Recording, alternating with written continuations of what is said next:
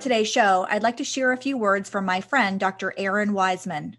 Hey there, this is Dr. Erin Wiseman. I'm a fellow Doctor Podcast Network member, life coach, and mama three. I kick butt, I take names, and I help other high-achieving people do the exact same. And today, I want to invite you over to my podcast, Dr. Me First. It's well over 300 episodes, and each one is filled with inspiration and advice from amazing guests. So grab your wife, your mom, your sister, your best friend, and come tune in as we explore what it means to be a woman in medicine and a woman in this world. Because this podcast is a dose of everything that I needed when I was burned out, exhausted, and ready to quit it all. At the end of the day, I do this to help you feel more connected to yourself and to connect with others. I love to end my show with a kick of encouragement, so here's my favorite tagline. Your life, your calling, your pulse matters. See you over at Dr. Me First. Welcome to Patients at Risk, a discussion of the dangers that patients face when physicians are replaced with non-physician practitioners. I'm your host, Dr. Rebecca Bernard, and I'm joined by my co-host and the co-author of our book, Patients at Risk, The Rise of the Nurse Practitioner and Physician Assistant in Healthcare, Dr. Nuran Alajba. Good evening.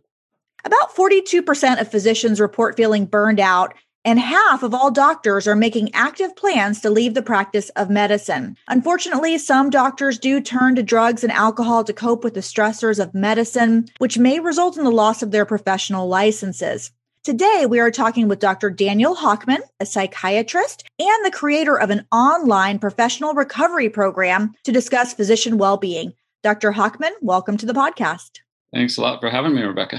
Daniel, can you start us out by talking about your background as a psychiatrist and what drew you towards the treatment of addiction and substance abuse? I had gone into medicine, sure, I was going to be an ER doc. So that was kind of the best fit for my personality at the time. But I'm a very sort of deep and analytical thinker and got frustrated wanting to figure out why people were doing what they were doing. And so the story went on that way and I became a psychiatrist. I fell into a lot of work with addiction because I don't necessarily have the same story that I'd say most do outside or inside medicine that end up treating addiction. I don't have like a deep, dark past of, my own long battle personally. Like a lot of people, I have plenty of friends and a couple of close family members where it's affected a lot of things. And so a lot of experience right around it.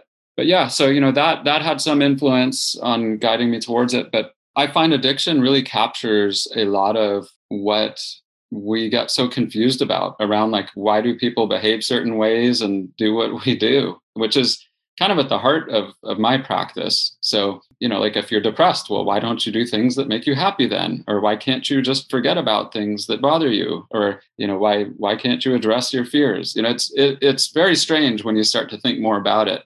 And addiction captures a lot of that. So it's something that fascinates me. And then I've had, the joy of working with people and find that it's one of the most unmedical, unscientific areas. It's just like beyond it's very siloed outside of medicine, as we know. So that has drawn me to it, because it's been very helpful for people around me to help bring some science to the field. Now, Daniel, do you specialize in the treatment of physicians, or is that also a part of your practice? I do see a lot of physicians, but it's not something, that I try to make, a large part of my practice or anything. I see all kinds of people. Yeah. Well, can you tell us about some of the special needs that you see in physicians? And I've read the statistics, and what I've seen is that doctors are pretty much right on average with the general population for issues with substance abuse. It's about like 10 to 15% of physicians have trouble with drugs and alcohol. But is there anything particular to physician practice that might make us more susceptible to addiction issues? Yeah. The thing that makes us most prone really is that we're very high achievers. So, you have certain traits and characteristics, of course, just being kind of type A, if we're being kind of just layperson sort of words and definitions here, we are very prone in that way. And, I think maybe what you saw there is generous to physicians. We often have very high rates of addiction and substance use. So in general, as a whole, class of physicians, we are at much higher risk of opiate abuse. Alcoholism tends to be more specific to the specialty and things like that. So The highest rate of any addiction of any field in medicine are female surgeons. Female surgeons are the highest risk. Anesthesiologists are higher. So a lot of the specialties tend to be higher. Family medicine tends to be lower. So it depends on the specialty. But if you follow some of those things out, they do point towards the association, not, of course, being because anesthesia or surgery necessarily, surgery can be very high stress, but in the research that I've done around this, and this includes researching around executives, different kinds of high stress environments, it's not necessarily the stressful environment that is causing addiction. It's that people tend to seek out high stress fields when they have a lot of the precursors that are the setup for addiction. What are the precursors? That's what I was going to be asking. Well, in a nutshell, an upbringing that is focused on results and achievement. It might also include a lot of criticism, things like that. It could be outright abuse and trauma. So, I do see physicians that have had terrible childhoods. The public, I think, thinks that we had, all these amazing privileged upbringings. And, we know you study alongside people and that's just not the case. Yeah, you've got your occasional just run of the mill, I went, had great childhood, great grades, great, life story, and it all worked out well. But, we know that's, we're just regular people. A lot of us have gone through, traumas, abuse, losses, real hardships. And so a lot of those things coalesce then. The simplest way to put it is, when life is not fun growing up, that's the simplest way to say that's a precursor. More specifically, a few of the things that develop into the traits of addiction tend to be more around really focused on those results and things. So parents or an upbringing, just the culture around you, when it's more focused on grades than learning the actual subject, or focused on prestige and what schools you're getting into, stuff like that.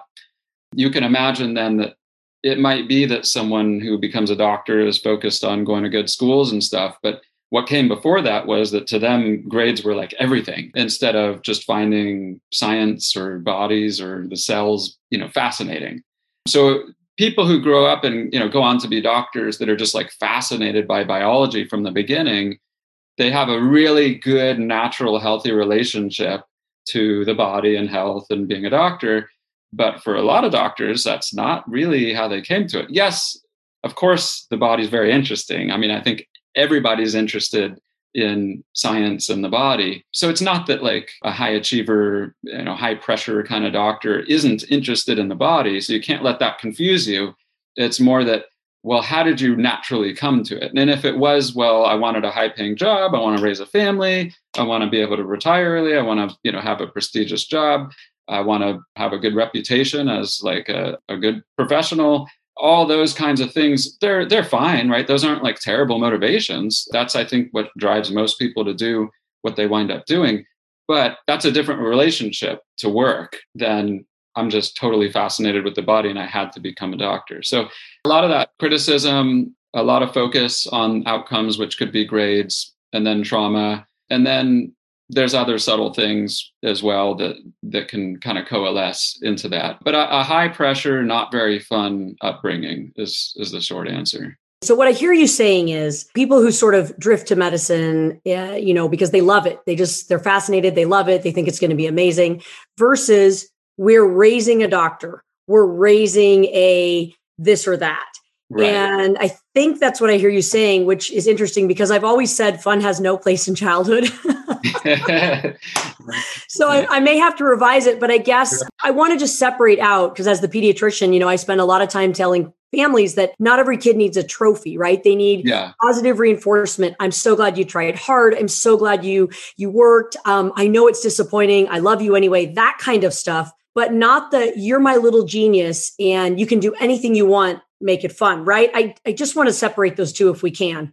You're absolutely right. Yeah. So it is a fine line. So, I was talking about the one end where it's really not fun. And not just not fun, but bad. You know, the kids waking up, they're like scared, right? They're like scared that they're not going to wear the right thing. They're scared to come home and they're going to ask how I did on my math test, and or just even subtle things like, well, you know, how are you getting along with all your friends? And you're almost afraid to say not well, because then they're going to call the other parents and or call the teacher, and, you know, just so interventional and just like trying to make that kid be the best. So you don't want them growing up scared for those things, but also, yes, exactly what you're saying. I mean, the whole trophy kind of culture we have is equally awful. It's just it's another bad thing. It's on the other end of it. And what that takes away psychologically is called self-efficacy. When we don't feel like, say you're on the softball team and get the trophy at the end, and you're like, well, everyone got a trophy. And that sounds nice, but we know, and research is really clear, the child does not develop self-efficacy, meaning that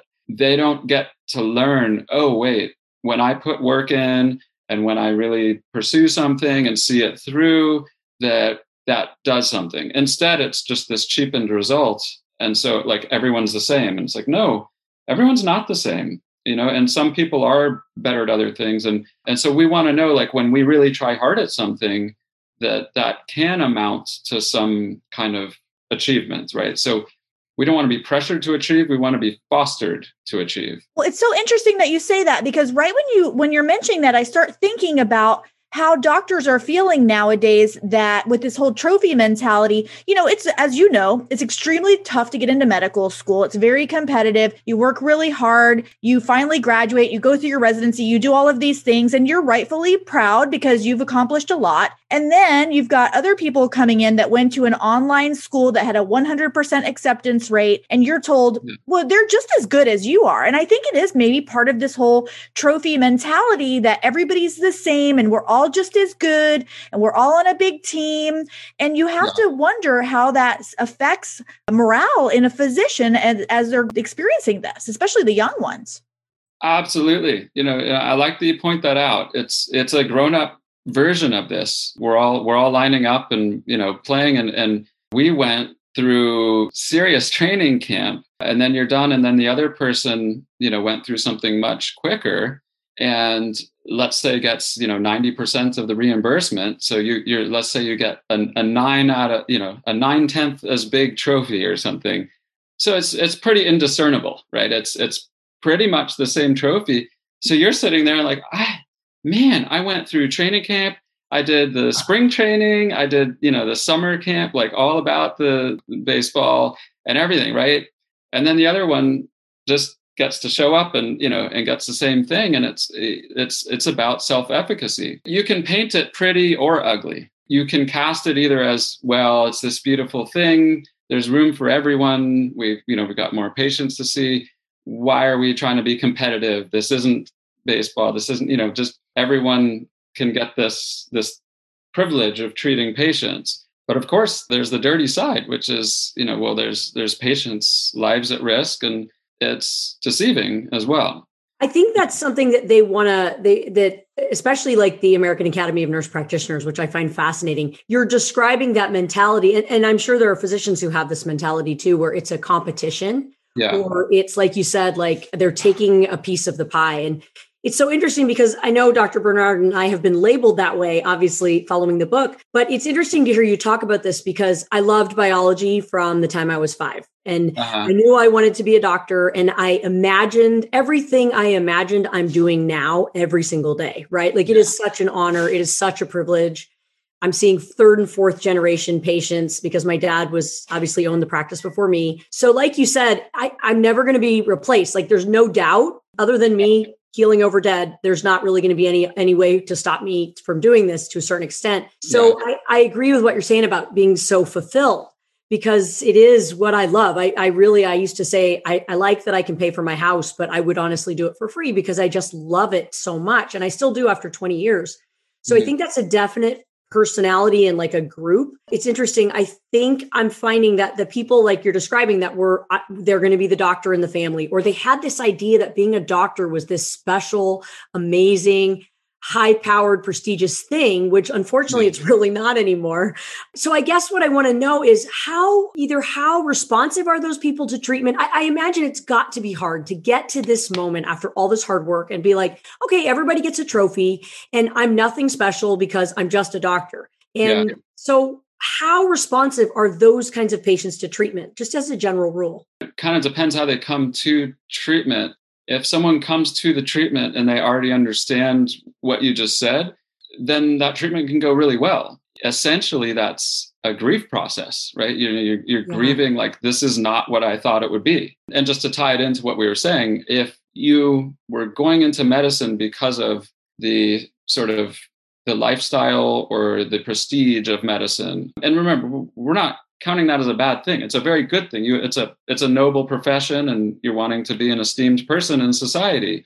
Well, then you realize you get here and it's not probably what you think. And so if you went into it with the relationship to the job being the job itself, rather than like you're saying, your relationship to it is, well, yeah, it's a job, or whatever, but can I see the patient, please? That's a different relationship to your work. So the people who relate to it as just the profession, as long as they're understanding what they're struggling with and they enter treatment with that, it does amazingly. The problem is I see a lot of people struggle and only understand the part where they're burnt out. Like that's the part that's really easy to see. You're working, you're burnt out, but that's sort of like, to me, a symptom. You can get burnt out for all kinds of reasons. Just like we know, you can get a fever for all kinds of reasons.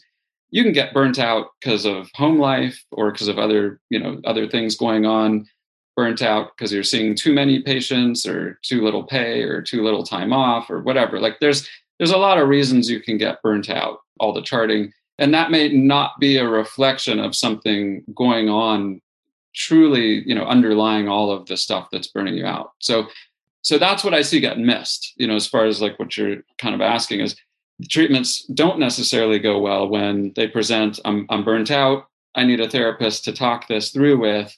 And then you're just kind of sitting there figuring out, well, how can we create more time? Or have you told them, that you need more time with patients or something? Typically, we're really smart, right? Doctors can usually work through those things and kind of figure that out. Does it help to sometimes have a little encouragement and accountability, to taking a stand for ourselves? Sure. That's not like wasted time, but that's not therapy. That's just kind of coaching. And I differentiate between those. I mean, can you differentiate a little more? Because I got to tell you that Nuran and I talk about this all the time. We see all these physician coaches popping up all over the place. And a lot of times they're not psychiatrists. They're family doctors. There's an ER doctor, all sorts of people. And I almost always see them quitting clinical practice to become a physician coach. And I'm like, so you're going to tell me how to be a better doctor, but yet you don't want to be a doctor anymore? Like, I kind of see it as like they're looking for a way out of clinical practice. And I know many of them, that's not why they do it, but I can't help but think that. I happen to be a big fan of psychiatry and psychology for really trying to figure out the root of issues. And coaching is good too, just to be very goal-oriented. But sometimes you need someone to help you get that to that epiphany where you realize, wow, I'm a doctor maybe for the wrong reasons, and maybe I need to change the way I think about things. And that's more than just coaching. That requires, to me, a psychiatrist or a really good psychologist. Can you share your thoughts on the differences? Yeah. I'll first say a very talented, experienced, naturally gifted coach might be doing the same kinds of things an amazing therapist is doing. So that said, for the most part, a coach is going to have the kinds of trainings that a coach would have, right? It's a lot of books and seminars and retreats and whatever. We can appreciate talking about the difference between doctors and other providers. We can appreciate the difference, right? So, I think I'm speaking to an audience that immediately understands the training for a psychiatrist is on a very different level than for a coach. And so a coach would be very good if you're trying to navigate things that rest on logic or illogic. So I shouldn't say illogic, the logic side. So what am I going to try and change about the practice? What am I going to try and change about the partnership or the ownership or the contract or my home life? And I'm going to try and work out more. All my Saturdays are out, blah, blah, blah. coaches are very good at helping set boundaries and helping to kind of give a permission or accountability to things that make sense. And that's why there's logic. A psychiatrist or a very good psychologist, they're going to be more attentive to process-based things and the parts that don't necessarily make sense. So why do I keep doing this when I know that it's bad for me? Now that's a psychiatric kind of a question. Or I know I need to do that, but I can't leave when I know my patients still need help. Well, yeah, you're a helper. We have to look at why you need to set boundaries. You know you need to leave work and get home to your family. Why aren't you doing that? That's a psychiatric question. And it might not be even that it's like you have full-on major depression or, anxiety. It's just that requires a little more depth of work that's going to really look at things about your childhood, things about, these processes that were programmed very early on, and your relationship to people, to things, to, like we were saying, with work. Why do you need to help people? What's the idea there? Where are you running from? Those are more in the space of true therapy. I'm glad you brought up boundaries, because I think it's such an important topic for probably physicians and almost anybody who works in healthcare.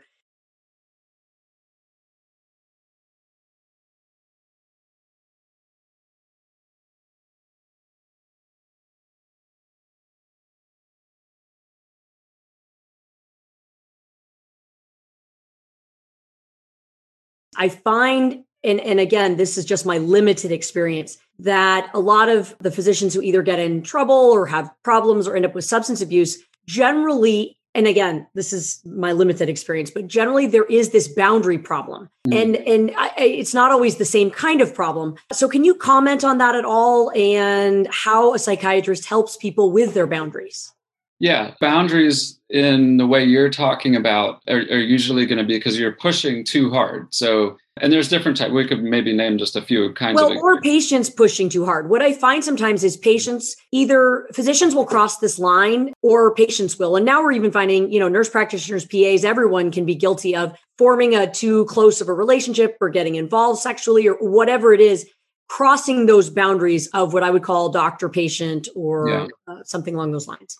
Okay, so if we're narrowing into that kind of breach and now, you're intimate or just making advances or something with a patient, I don't just view that as, oh, wow, there's this instant chemistry. I mean, maybe there is. I mean, we're humans, so there can be chemistry, but we're also humans and, not primitive animals. And so we usually want to see past, just some instinctual idea. So yeah, I view that as a thing to tend to, not just, oh, wow, that's a nice romantic connection. Whether married or not, I would still treat it. I mean, there are different scenarios, of course, but I would still treat that as a real issue. And there's a lot of paths that can lead to that. One of the most common for a doctor to do that would be that it might be revealing that that doctor is very driven to be well-received and well-liked. And so in a weird way, then, yes, it's taking advantage of a prestigious position.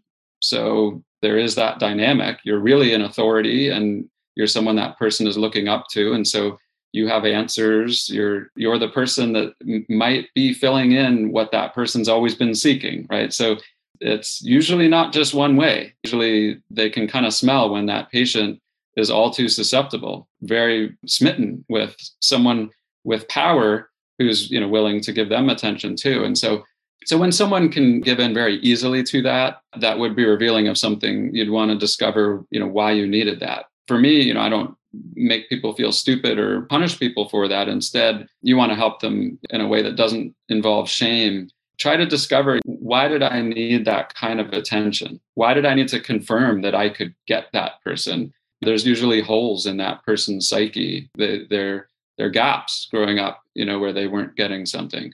I think you touch on such an important point, which is that we are human. We are not superhuman. And we kind of have this idea as physicians a lot of times that we have to be perfect. And if we're not perfect, then we're no good at all. I have the belief that every physician pretty much should have a psychiatrist or a psychologist because most of us have these issues and it's not easy to take care of patients. And I've learned so much from working with both psychologists and psychiatrists, all these tips that have helped me to understand myself better and to help my patients better. But there's a big stigma, as you know, and especially for physicians, many fear licensing issues. So what suggestions do you have for doctors so that they can get help ideally before they get into trouble? But of course, if they're getting into any trouble, they need to get it right away.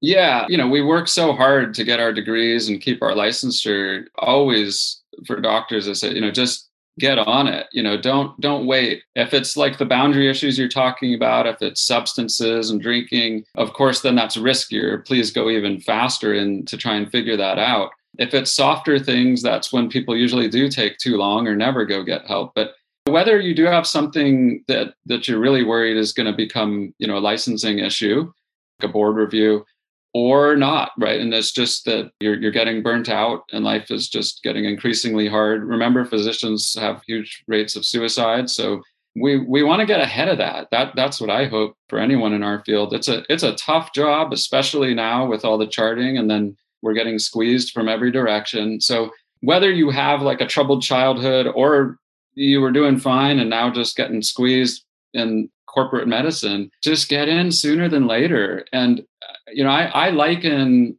good therapy to like physical therapy. I entered physical therapy because I had a bad hip. At this point now, I'm just enjoying always figuring out new things to do for my body that have nothing to do with my hip. And so that's what I hope for people is you don't just wait and go in for the hip. Don't wait and go in for depression or someone caught you driving drunk.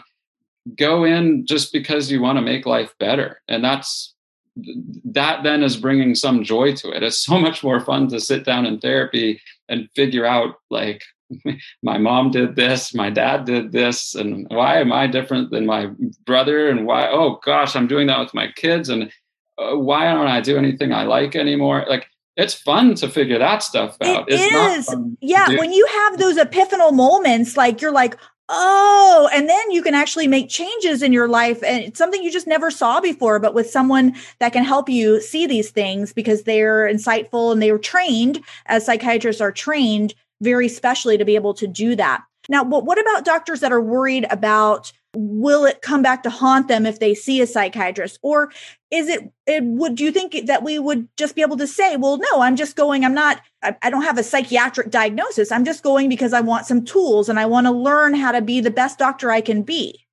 Yeah. If you want to be really safe, what shouldn't ever really be a legal concern or, you know, opening yourself up to some kind of liability there is to seek treatment out of pocket. So, you know, not going through insurance. Once it's through insurance, it's recorded, right? And we all know that's maybe not ever really safe from anybody else being able to discover. So if you can go in sooner, get treatment that is out of pocket and that doesn't require then any diagnostic codes or anything like that, then it's off the radar, so to speak.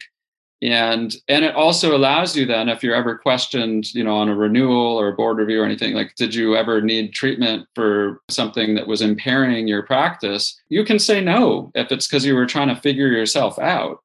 That might be hard to answer, and you could get nailed one day if it's because you were driving drunk and you were court ordered for it or something. So going in sooner, keeping it fun, and if you've got the finances to doing it, you know, out of pocket, so it's not getting run through insurance, that's safe, right? I mean, and then you can honestly answer that question that you were never getting treated for anything where you were impaired in your practice. And I mean, to be honest, psychiatry and psychology is not phenomenally expensive. I mean, yes, you can find very expensive people, but you can find very reasonably priced cash prices. Also, a lot of medical societies like mine, we have free, that's paid for our members, psychology sessions. There is a free confidential psychiatry physician support line, which we'll put up in the notes. And Daniel, one of the things you've done is you've actually created an online recovery program. Is that something that physicians that could be used that they wouldn't have to worry about being discovered? Yeah, a lot of physicians have found that very useful for that reason. What the program does is walk you through all the things that you'd want to do to do the real depth of the work, to deal with it. It's not just superficial around, don't drink or don't do drugs. It's going to help people, discover a lot. And the physicians really like that because they get to go through that deep work without, technically it's a course or product, right? It is absolutely not a medical treatment. And I like that it's not. I'm not trying to call it treatment or reach that stature. It's just something someone can go find and do. And so that, they're not liable at all for that exposes them. There's no trail or connection to their medical care with it. And I like it that way. Well, I definitely include that link in the show notes. Daniel, it's been so great talking with you. Thank you so much for joining us. If you'd like to learn more about this topic, we encourage you to get our book. It's called Patients at Risk, The Rise of the Nurse Practitioner and Physician Assistant in Healthcare. It's available at Amazon.com and at Barnes & Noble. We encourage you to subscribe to our podcast and our YouTube channel. It's called Patients at Risk. And if you're a physician, we'd love for you to join us at physiciansforpatientprotection.org. Before we end, don't forget to go hang out with my friend, Dr. Erin Wiseman, over at her podcast, Dr. Me First, on your favorite podcast app, or learn more about how to connect with the Queen of SaaS by heading over to drpodcastnetwork.com/Dr. Me First. Thank you so much, and we'll see you on the next podcast.